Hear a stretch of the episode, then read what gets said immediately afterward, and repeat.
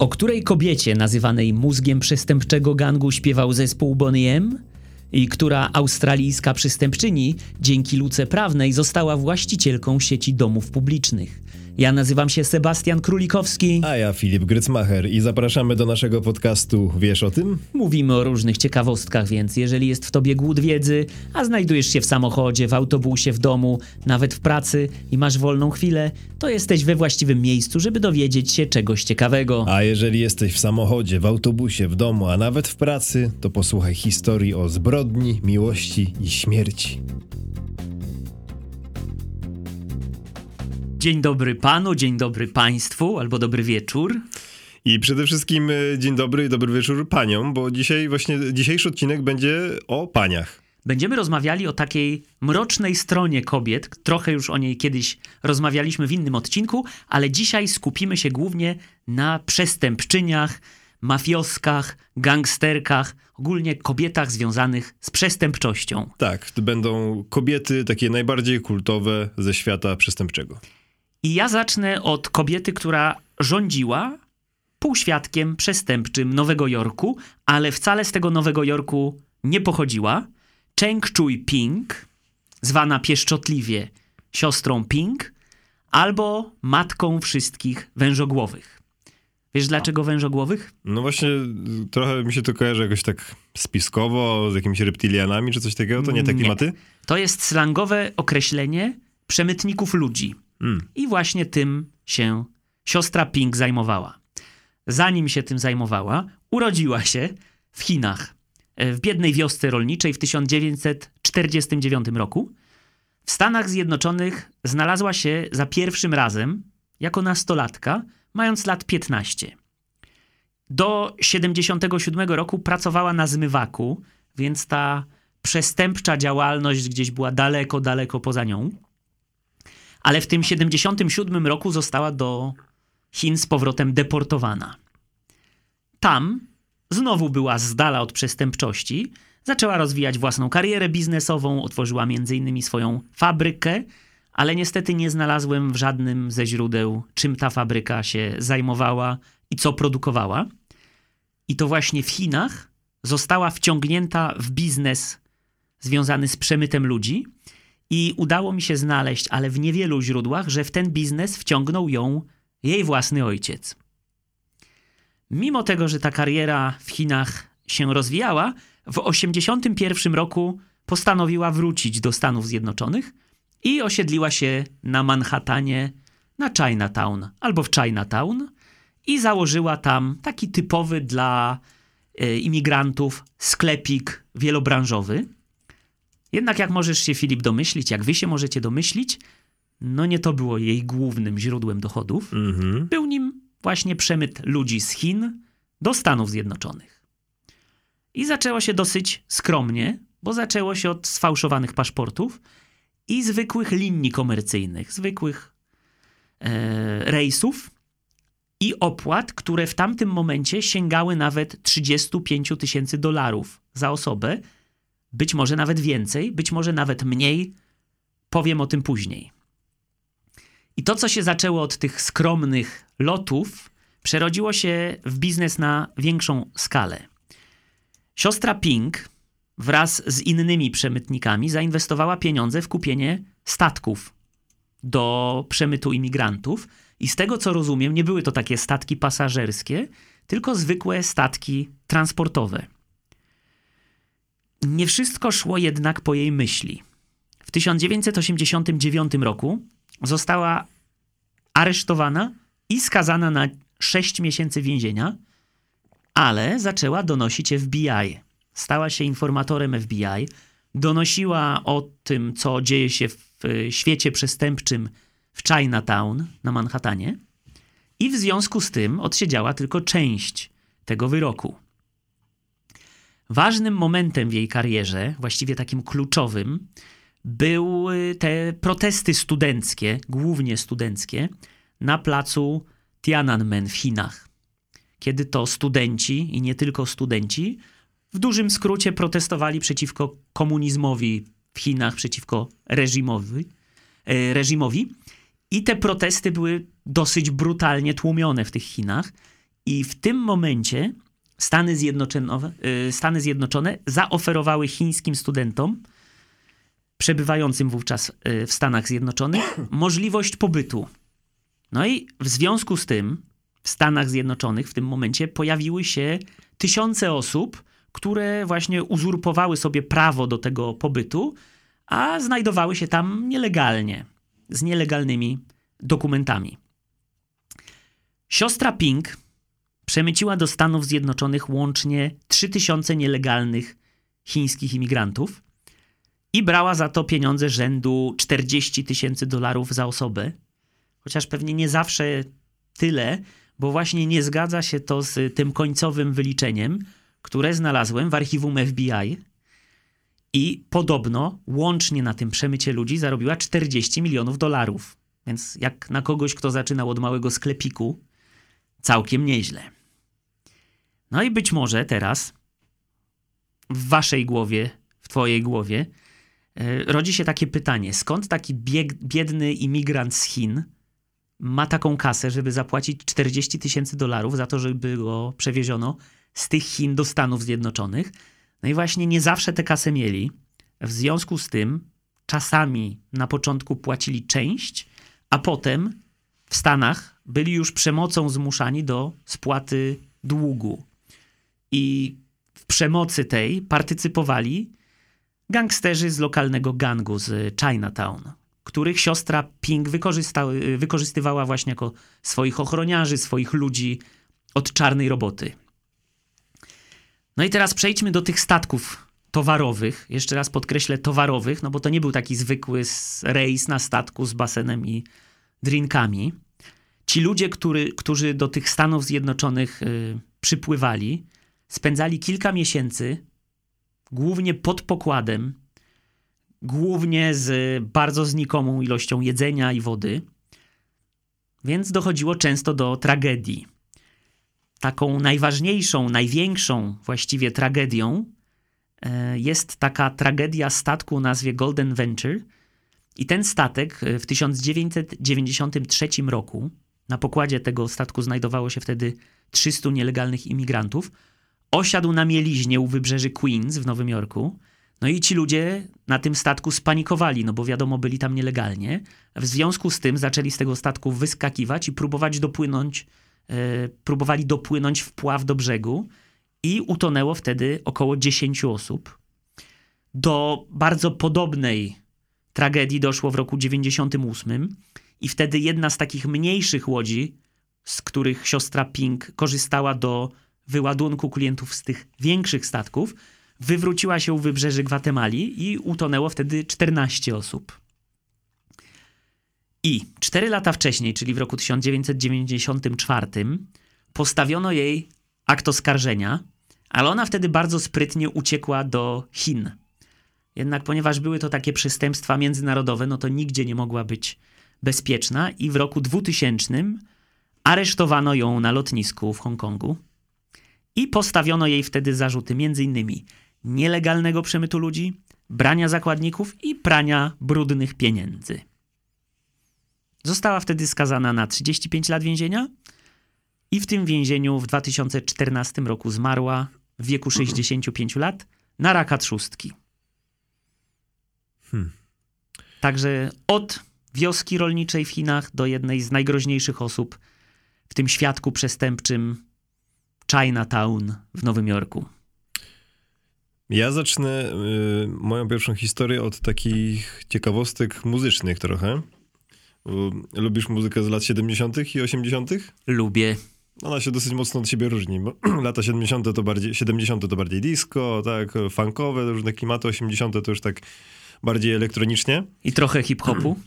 Tak, tak, tak. Y, I Zacznę od ciekawostki, e, którą znalazłem, która nie jest związana jakby dziś z naszym tematem, ale trafiłem na nią w, jakby robiąc research.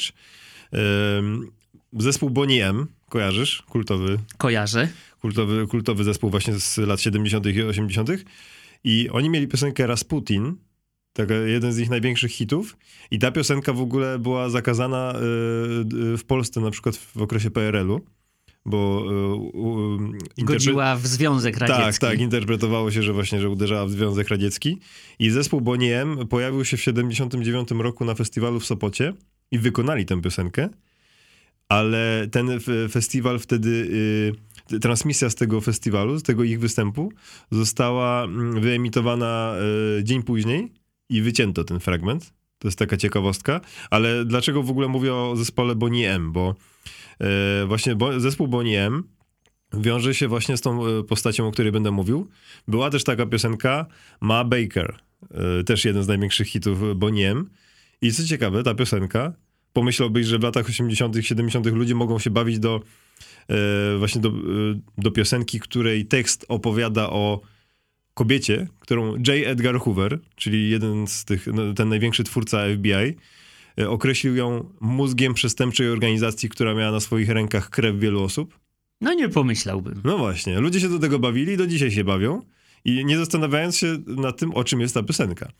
I właśnie Ma Baker Wysłuchajcie naszego odcinka, a potem puśćcie sobie tę piosenkę, bo nie wiem, jak usłyszycie tę historię, to myślę, że zupełnie inaczej będzie się słuchało tej piosenki. Wsłuchajcie się i wczytajcie się też w tekst zwłaszcza. Tak naprawdę ta pani, o której jest ta piosenka, nazywała się Arizona Ma Barker. Ma to był taki bardziej już pseudonim. Urodziła się jako Arizona Donnie Clark i wychowała się w bardzo biednej rodzinie. I no to wychowanie jej tak naprawdę e, niestety zostało dosyć brutalnie przerwane, bo mając 13 lat wyszła za mąż. E, I jeszcze e, pech chciał, że ten mąż, ten człowiek, za którego wyszła, George Barker, niestety był pijakiem, no i który tak naprawdę na pewno jej nie ułatwiał życia, tylko wręcz przeciwnie, no jeszcze jako dziecko, małą dziewczynkę, która została jego żoną, no na pewno musiał ją jeszcze mocno y, skrzywdzić i no mocno tak naprawdę wpłynąć negatywnie na jej życie. Ale któregoś dnia nagle przepadł. Po jakichś tam paru latach wyszedł i nie wrócił. I to podejrzewam, że akurat no nie była jakaś najgorsza sytuacja w jej życiu, to, że on przepadł, ale zdążyła już mieć z nim czterech synów. Więc tak naprawdę jako dziecko już zaczęła rodzić i miała z nim czterech synów i po odejściu męża mimo wszystko e, no, została sama z tymi dziećmi i e, utrzymywała się głównie z prostytucji i z kradzieży. Więc no, widzimy, że tak naprawdę no, ona od samego początku była rzucona w taki no, wir tego negatywnego świadka. Mm, synowie wyrośli na przestępców. Mm, kiedy byli jeszcze młodzi, to na przykład synowie Fred i Arthur wstąpili do gangu, który nazywał się Central Park Gang. To nie było w Central Parku, to nie było w Nowym Jorku i zajmowali się właśnie włamaniami i kradzieżami. Mm, Artur trafił do więzienia za morderstwo, a później do więzienia dołączył do niego również właśnie wspomniany Fred. Inny syn, Herman, dokonywał też różnego rodzaju rabunków. Głównie okradał domy, sklepy, stacje benzynowe. A podczas jednej z prób kradzieży samochodu zastrzelił właściciela, który no nie chciał tak e, łatwo mu dać ukraść swojego samochodu i niestety został zastrzelony. No i wtedy, kiedy już e, zamordował człowieka, no to rzeczywiście zaczęli go ścigać. I w trakcie obławy, kiedy wiedział, że już zostanie złapany, sam się zastrzelił. Mm, kiedy Fred wyszedł z więzienia, to założył taki mały gang z innym typem, którego poznał w więzieniu. I po jakimś czasie wraz z matką, czyli właśnie Arizoną Barker, y, wynieśli się do Missouri. Uciekając y, po różnych rabunkach i y, tam właśnie w Missouri właśnie osiedli tam właśnie uciekając przed policją i właśnie w Missouri pierwszy raz dokonali napadu na bank, więc no to już było coś grubszego, tak? To już nie było jakieś tam okradanie sklepów czy jakieś małe napady, tylko już coś dużego. I tam właśnie też po jakimś czasie zastrzelili szeryfa, przez co znowu uciekli gdzie indziej, tym razem do Minnesoty. No i oni tak właśnie, e, to ich życie polegało na takim ciągłym uciekaniu. Tutaj czy, czegoś dokonali, jakiegoś napadu czy jakiegoś morderstwa i uciekali do innego stanu z reguły. Potem e, znowu to samo i znowu dalej. No i cały czas się rozwijali, w, sensie jako grupa przestępcza i dokonywali kolejnych napadów na banki dorobili się już naprawdę dużych pieniędzy i właśnie znalazłem, że w jakiś sposób przy użyciu łapówki wyciągnęli y, tego drugiego syna, Artura, tego, z którym Fred wcześniej y, właśnie należał do gangu. To jest ciekawe w ogóle, że wystarczyło zebrać pieniądze, żeby wyciągnąć z więzienia człowieka, który był skazany za morderstwo. Widocznie jakieś po prostu takie łapówkarstwo było mocno rozwinięte nawet y, w takich kręgach. Myślę, że w niektórych krajach nadal dzisiaj tak to No. działa. No, w sumie racja. Mm, No i y, potem zaczęli jeszcze dodatkowo porywać ludzi dla okupu, ale właśnie od pewnego momentu podobno zaczęli przesadzać, jeśli chodzi o to, jak ważne osoby z punktu widzenia politycznego, urzędowego y, zaczęli porywać.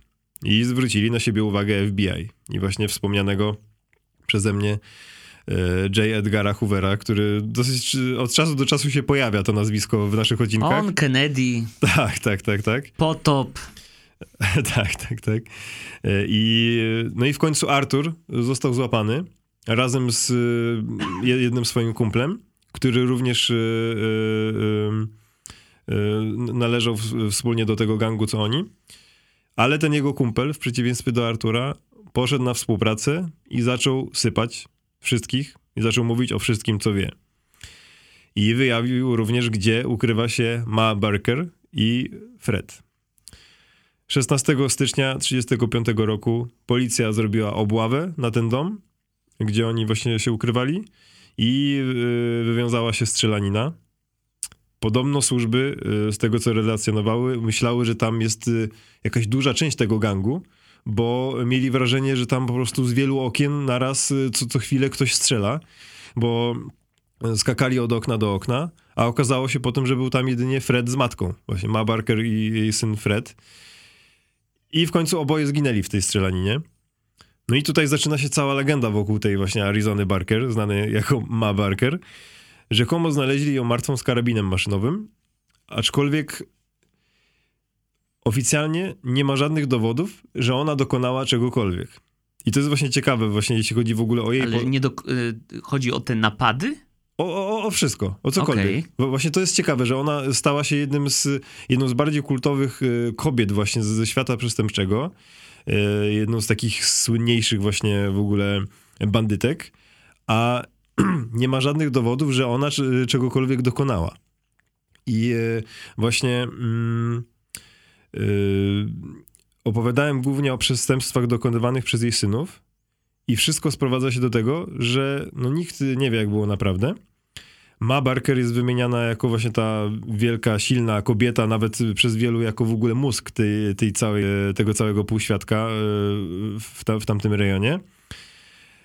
I J. Edgar Hoover, który fenomen wokół swojej osoby budował głównie na, od pewnego momentu na robieniu szumu nie? wokół swoich udanych akcji. Jest nawet taki film, y, Leonardo DiCaprio gra właśnie y, Hoovera i tam jest pokazane, jak on od pewnego momentu rzeczywiście, żeby wzmocnić też swoją siłę y, pod, pewnym, pod względami politycznymi, zaczął wszystko nagłaśniać, wszystkie udane akcje. No i właśnie y, on przedstawił Arizonę Ma Barker jako mózg całej tej organizacji. Powiedział, że Ma była mózgiem wszystkich akcji. Była tak sprytna, że nigdy nie znaleźliśmy na nią żadnego haka, choć wiedzieliśmy sporo. Musieli, musieliśmy ją zabić, by przerwać jej działalność. No i ciekawe jest to, że sami funkcjonariusze się mieszali w opisach tych sytuacji i niektórzy niejednoznacznie potrafili powiedzieć, się zgodzić z, z Hooverem. Mm, A na przykład, kiedy pytali o nią przestępców, y, którzy znali rodzinę Barkerów, to wszyscy się śmiali i mówili, że to w ogóle jest jakiś absurd, że, że ona nawet y, nie ma opcji, żeby potrafiła dowodzić taką grupą. Gdzie- Gdzieś tam padło jakieś takie sformułowanie, że ona nie potrafiłaby zorganizować większego śniadania dla iluś tam osób, a co dopiero kierować grupą przestępczą. No i mówiło się, że ta historia była, e, została wymyślona, czy w ogóle wykreowana przez Hoovera, żeby między innymi nie było, że zabili jakąś starszą panią w, w strzelaninie. No także nie wiadomo, jak było naprawdę, ale no, to jest ciekawe, że Ma Barker y, jest uznawana za jedną z najbardziej niebezpiecznych kobiet y, okresu przedwojennego w Stanach Zjednoczonych, a możliwe, że w ogóle nic złego nie zrobiła. Że jakby w pewien sposób stała się ofiarą swojego dzieciństwa i swojej rodziny. Można chyba tak powiedzieć. Jak nagrywaliśmy kiedyś odcinek o płatnych mordercach Ja tam mówiłem o Icemanie, który też pozował na cyngla mafii włoskiej, a właściwie wszystkich pięciu rodzin, ale potem jak pytali ludzi na ulicy, co oni o nim sądzą, to też mówili, że jakby kto? Mhm. Nic takiego się nie wydarzyło, więc w sumie jest to fascynujące, jak można stworzyć coś w rodzaju miejskiej legendy na czyjś temat. Tak, co tak, mam tak. wrażenie, że cały czas się dzieje nie tylko w kręgach związanych z przestępczością, ale nie wiem, z polityką chociażby. Totalnie. I ja mam kobietę, która tutaj nie ma wątpliwości co do jej nieszczęśliwego dzieciństwa, podobnie jak do twojej bohaterki, ale też nie ma wątpliwości do tego, że była tą przestępczynią i była tą przestępczynią na bardzo dużą skalę. Matylda Mary, zwana Tilly Devin, i ona urodziła się w Londynie w 1900 roku. Urodziła i wychowała się w slumsach, więc podobnie do tej wcześniejszej historii, ta przestępczość w jej dzieciństwie właściwie była na porządku dziennym. W wieku 12 lat rzuciła szkołę. Tamta w wieku 13 wyszła za mąż. Pracowała w fabryce, ale będąc nastolatką zajęła się prostytucją, więc znowu mhm. coś, co łączy te dwie historie. Tak, tak. I wywodząc się ze slumsów, pracowała jako prostytutka na tym słynnym londyńskim West Endzie, czyli tej teatralnej dzielnicy Londynu. W 1916 roku, mając lat 16, poznała swojego przyszłego męża Australijczyka, Jima Devina, który był saperem. Wzięli ślub rok później, ale wszystko wskazuje na to, że nie byli jakąś słodką i zakochaną w sobie parką. Właściwie totalnie na odwrót. W ich związku na porządku dziennym były dwie rzeczy: przemoc i alkohol. Więc znowu mamy jakieś połączenie. I to, co jest dla mnie przerażające w tej historii, to to, że Tilly, będąc już żoną, nie zrezygnowała z prostytucji. Mało tego, jej mąż został jej ulicznym opiekunem, Alfonsem Sutenerem. Jak zwał, tak zwał. W 1919 roku cała ta historia z Londynu przenosi się do Australii, konkretnie do Sydney. I mam wrażenie, że o tym kon kontynencie jakoś mało mówimy. Ale robiąc ten research, Australia, która wydaje się taka spokojna i tak dalej, i tak dalej, znalazłem dużo informacji, że dużo brudu tam się działo i dzieje nadal. Ponownie zamieszkali w tym Sydney w slumsach, znowu pełno narkotyków, pełno burdeli, domów publicznych i pełno gangów i wszystkie źródła mówiły o tak zwanych razor gangs, o, telefon zadzwonił. Ale już go wyłączam. E, Razor Gangs, czyli gangach brzytew. No i tak się zastanawiałem o co chodzi. I znalazłem informację, że w pewnym momencie rząd australijski wprowadził papiery na posiadanie broni, więc jak do, domniemuję wcześniej, to chyba było legalne. I w związku z brakiem broni palnej, dużo gangów przerzuciło się na brzytwy, bo to było bardzo ergonomiczne i ekonomiczne narzędzie wyrządzania krzywdy. Tak jak u nas na maczety niektórzy, w niektórych miastach. No właśnie. Y, ona w tej Australii ponownie zostaje prostytutką, on ponownie zostaje jej sutenerem, chociaż y, wchodzi też w taki głębszy świat zbrodni australijskiej. Zajmował się również y, handlem opium i kokainą. W latach 1921-25 Tilly Devin była aresztowana 79 razy. Sporo. Sporo, sporo. No. Głównie za przestępstwa związane z prostytucją, ale także za zranienie brzytwą miejscowego cukiernika, który, jak domniemuje, był jej klientem. Musiała go dziabnąć całkiem nieźle, bo facetowi założono 17 albo 18 szwów, a ona na dwa lata wylądowała wtedy w więzieniu. I znalazłem wzmiankę z raportu policyjnego z tamtego okresu i raport ten opisał Tilly jako, cytuję, prostytutkę najgorszego typu i towarzyszkę najgorszego typu prostytutek, włóczęgów i przestępców. No i w pewnym momencie w Australii, w tych okolicach, kiedy ona jest na wolności, pojawia się prawo, które zakazuje prowadzenia domów publicznych ale w tym prawie pojawia się pewna luka. Zostało ono zapisane tak, że prawo to dotyczyło mężczyzn, ale nie kobiet. W związku z tym ona wpada na pomysł i zakłada jeden dom publiczny, potem drugi, i w którymś momencie staje się właścicielką kilku przybytków rozkoszy, w cudzysłowie oczywiście. I wiadomo było, że takie przybytki wymagają ochrony, więc ona coraz głębiej w ten światek przestępczy w Sydney y, wchodzi i zatrudnia do ochrony tych wszystkich swoich lokali różnych szemranych typów. I część źródeł mówi o tym, że ona do swoich pracownic podchodziła bardzo życzliwie, ale tylko do tych, które oddawały jej i właśnie nie wiem, czy część dochodów, czy całe dochody, ale mniej życzliwie do tych, które te dochody zatajały. Biła i złośliwie raniła. I co myślę przez złośliwie raniła? No po prostu cięła tą brzytwą, czy też nożem. I miała nawet sprawę w sądzie właśnie o poranienie twarzy e, jednej ze swoich pracownic. W roku 1930 Tilly została oskarżona o napaść, ale tym razem na policjanta. Poszła na ugodę i obiecała, że na dwa lata wyjedzie z Australii, żeby zniknąć miejscowej policji z oczu, ale długo zdaje się, że w Anglii nie wytrzymała i po roku do tej Australii wróciła. No i jak do tej Australii wróciła, to ogarnęła, że jej mąż ma romans z inną kobietą. Doszło wtedy do kłótni, a on ją wtedy próbował zastrzelić. Więc grubo naprawdę się w tym małżeństwie działo. Miała konflikty nie tylko z pracownicami, nie tylko z mężem, nie tylko z policją, ale w Australii, w Sydney działał również inny lokalny gang, kierowany przez inną kobietę, Kate Lay. I między obydwoma grupami przestępczymi dochodziło do krwawych walk na ulicach. W ruch szły właśnie brzytwy, broń palna. I ta sprawa, ten konflikt między tymi dwoma grupami narósł do tego stopnia, że miejscowy komisarz policji William McKay doprowadził do tego, że te dwie grupy zawarły rozejm. Więc wyobrażam sobie, że musiało być naprawdę grubo, skoro ten policjant nie walczył z tymi grupami, tylko stwierdził, dobra, pogódźcie się. Jest to trochę absurdalne, ale... No, trochę tak. Ale no do tego doszło. No i faktycznie te grupy przestały się ze sobą kłócić, tak to nazwijmy.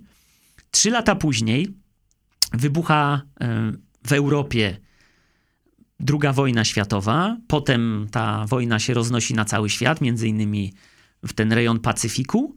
No i do Australii trafiają między innymi amerykańscy żołnierze i wtedy te wszystkie przybytki Tilly rosną jeszcze bardziej w siłę, no bo pojawiły się tam tysiące amerykańskich żołnierzy. W związku z tym jest spora klientela, jeżeli chodzi o domy publiczne. I mało tego, ona zarabia wtedy tyle kasy, że staje się kimś w rodzaju filantropki, bo przeznacza między innymi bardzo duże pieniądze na wsparcie żołnierzy, wsparcie weteranów, wsparcie dzieci tych żołnierzy, i tak dalej, i tak dalej. W roku 43 rozwodzi się z tym swoim mężem Jimem i poznaje innego faceta, Erika Parsonsa, który jest barmanem i marynarzem. Ale tam też chyba nie jest za fajnie, bo z kolei tym razem to ona w trakcie pijackiej kłótni próbuje zastrzelić jego. Trafia nawet za to do więzienia, ale on w końcu odmawia zeznań, nic się nie wydarzyło oni w końcu się pobierają i byli parą aż do roku 58, kiedy to on zmarł na raka. Trzy lata wcześniej, w 55, pojawia się na arenie coś, co zniszczyło Ala Capone, czyli Departament do Spraw Podatków. No i każą jej zapłacić bodajże 20 tysięcy zaległych podatków. W związku z tym ona musi sprzedać część swoich nieruchomości, różne swoje interesy i w roku 59 zostaje jej już tylko jeden lokal, tylko jeden dom publiczny, a w roku 68 na tej scenie gangsterskiej Sydney pojawiają się nowe gangi i ten jej jeden dom publiczny zostaje podpalony albo wysadzony w powietrze. No i to był ostatni jej biznes. Zmarła w, w biedzie i w bólu, bo chorowała, i znalazłem w Daily Telegraph nekrolog i mam część tego nekrologu, która chyba dobrze podsumuje tę historię. I tekst na nekrologu brzmiał tak. okrutna, chciwa arcykapłanka dzikości, złośliwości, sprośności i rozpusty. Zmarła bez przyjaciół i samotnie, i dlatego należy jej współczuć. No ciekawe, ciekawe. Ja, e, moja historia kolejna jest e, pod pewnymi względami podobna do tamtej, bo no właśnie oba te moje przypadki dzisiaj, obie te historie e, wiążą się z kobietami, które są bardzo znane jako wielkie przestępczynie, ale ich wina nie jest właśnie oczywista. I w tym drugim przypadku jest podobnie. I ty tutaj właśnie mówiłeś o tej właśnie ostatniej pani, o jej burzliwych związkach i o tym, jak tam było dużo toksyczności i prób e, zabójstwa. A ja teraz będę mówił o w zasadzie o wielkiej miłości, o parze, która rzeczywiście była w sobie totalnie zakochana i ta miłość e, odbijała się niestety na życiu innych ludzi często. Jay-Z i Beyoncé. Bardziej jednak e, para ze świata przestępczego. Mm, Ale ja celowo to powiedziałem, bo chyba się domyślam, o kim będziesz mówił. E, Bonnie i Clyde. No, tak. a oni nagrali właśnie taką piosenkę przecież. A, no tak, no widzisz, widzisz, no to, to, to, to umknęło. Ale w każdym razie tak, no Bonnie i Clyde, no myślę, że jedna no, z najbardziej kultowych par w ogóle. Myślę, że wiele osób w ogóle też e, bardziej zna film, czy w ogóle kojarzy te postacie tak bardziej e, filmowo, nie wiedząc, że to w ogóle były prawdziwe osoby. A jak nie zna, to koniecznie obejrzyjcie ten film Bonnie i mhm. Clyde. On się trochę zestarzał, ale to jak Filip opowie, to ja coś o tym filmie jeszcze powiem. Jasne. I, i właśnie Bonnie, e, Bonnie Parker była dobrą uczennicą, nawet podobno bardzo dobrą, jak niektóre źródła podają pisała poematy i była taką właśnie bardzo ambitną e, dziewczyną, która miała wielkie marzenia, marzyła o wielkiej sławie. No i w sumie w zasadzie to jej się udało akurat, ta wielka sława, tylko z, w inny sposób, wiedząc, znając dzisiejszą perspektywę.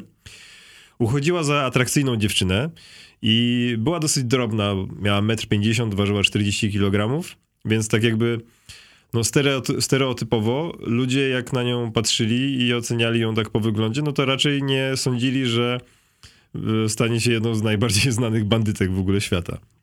I e, kiedy miała niespełna 16 lat, wyszła za mąż, czyli tu znowu trochę podobieństwa, e, aczkolwiek no może tam jeszcze 16-17 lat, no to, to jeszcze do niedawna to, to się zdarzało częściej pewnie, że ludzie brali ślub w takim wieku. Pewnie kobiety też może to częściej. E, w każdym razie, no ona właśnie mając niecałe 16 lat wyszła za mąż, ale jeszcze nie za Clyda, tego właśnie znanego z jej duetu, tylko za innego człowieka, Roya Thorntona. E, szukałem, nie ma żadnych powiązań, e, w sensie przynajmniej w internecie, Roya Thorntona z aktorem Billy Bobem Thorntonem.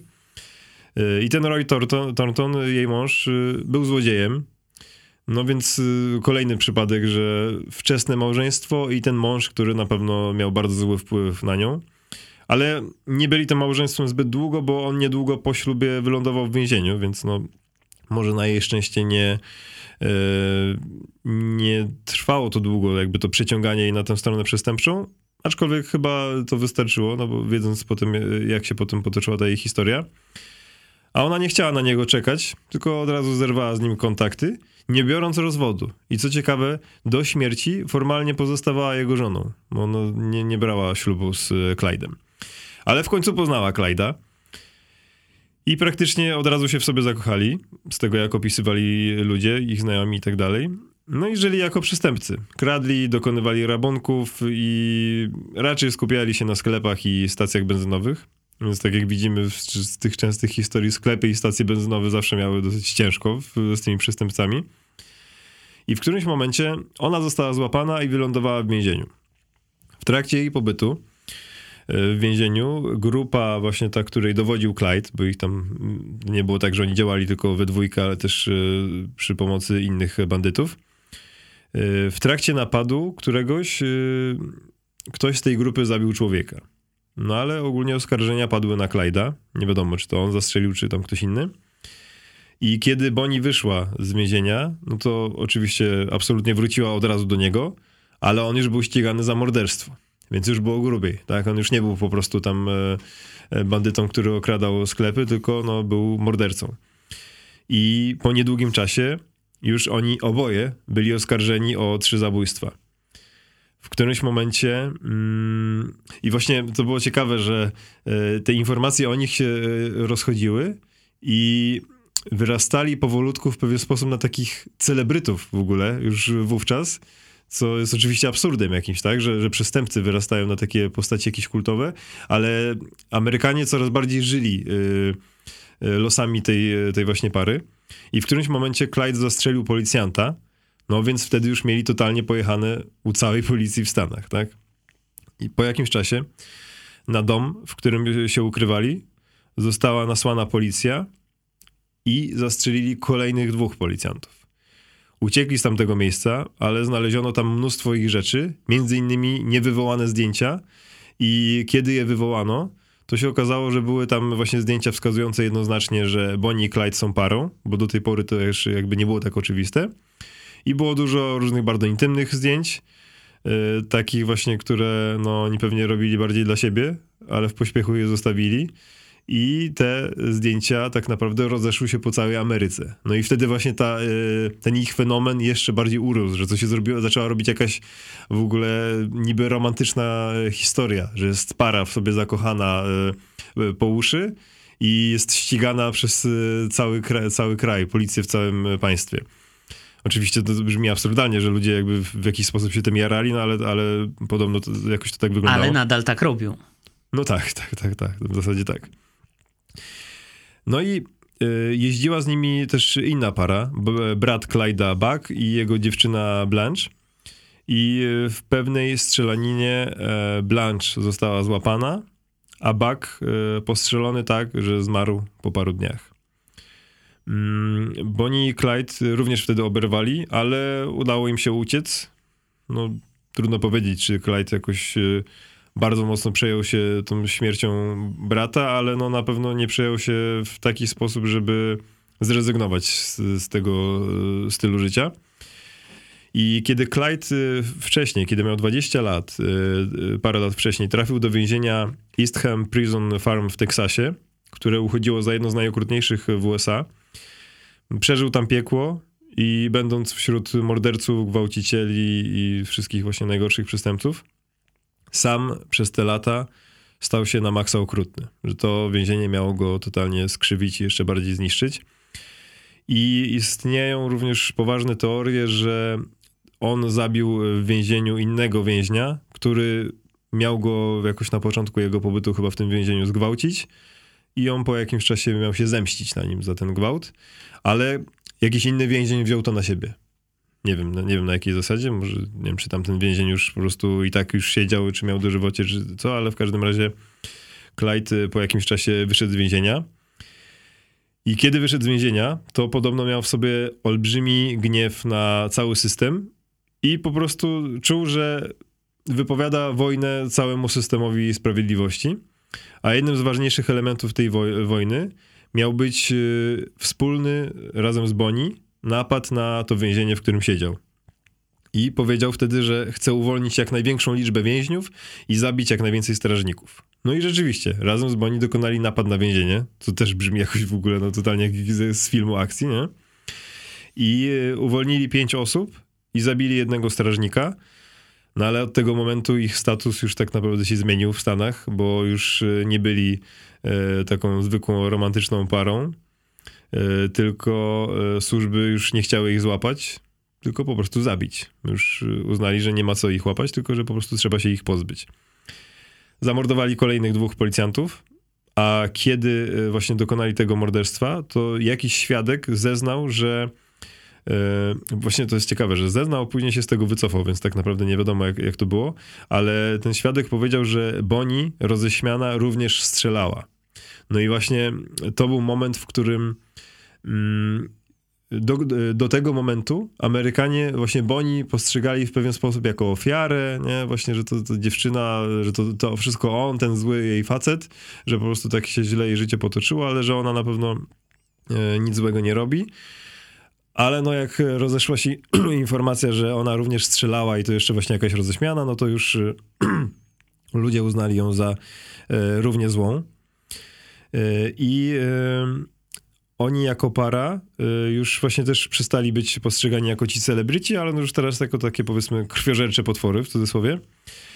I jeszcze gdzieś czytałem, że jeden z tych zamordowanych policjantów właśnie w tamtym zdarzeniu niedługo miał brać ślub, a jego narzeczona przyszła na pogrzeb w sukni ślubnej. Więc no takie informacje jeszcze podsycały w ogóle opinię publiczną do tego, żeby być e, nakręconym negatywnie e, do nich oczywiście.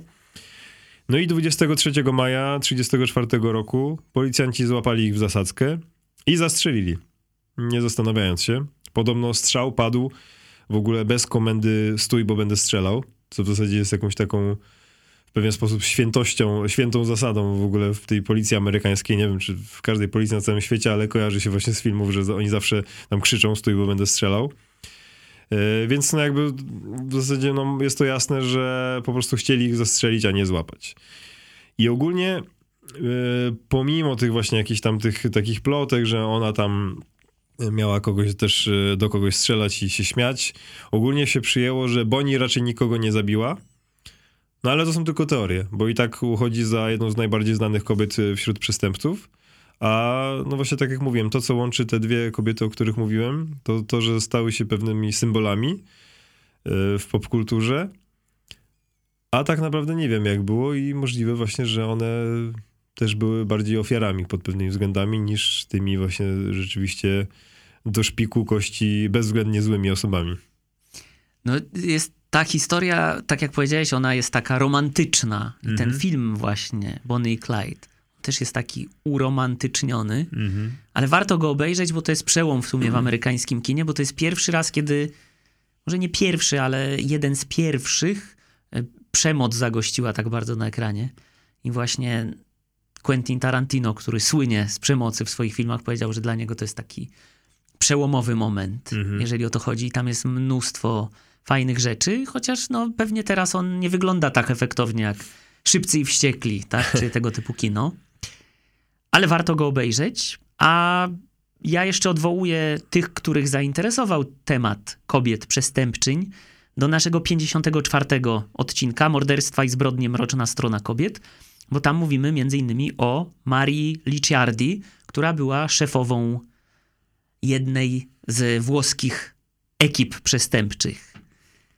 A my na sam koniec prosimy Was o to, co prosimy Was zawsze, czyli o subskrybowanie nas na YouTubie, obserwowanie nas na Spotify'u i wystawianie ocen gwiazdkowych, obserwowanie nas na TikToku, Facebooku, Instagramie, a także... A także do postawienia nam wirtualnej kawki w serwisie buycoffee.to łamane na wiesz o tym. Link znajdziecie w opisie odcinka.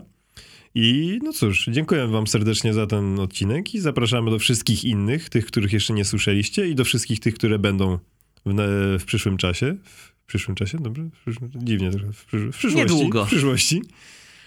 I dziękujemy wam dzisiaj i do usłyszenia. Buziaczki.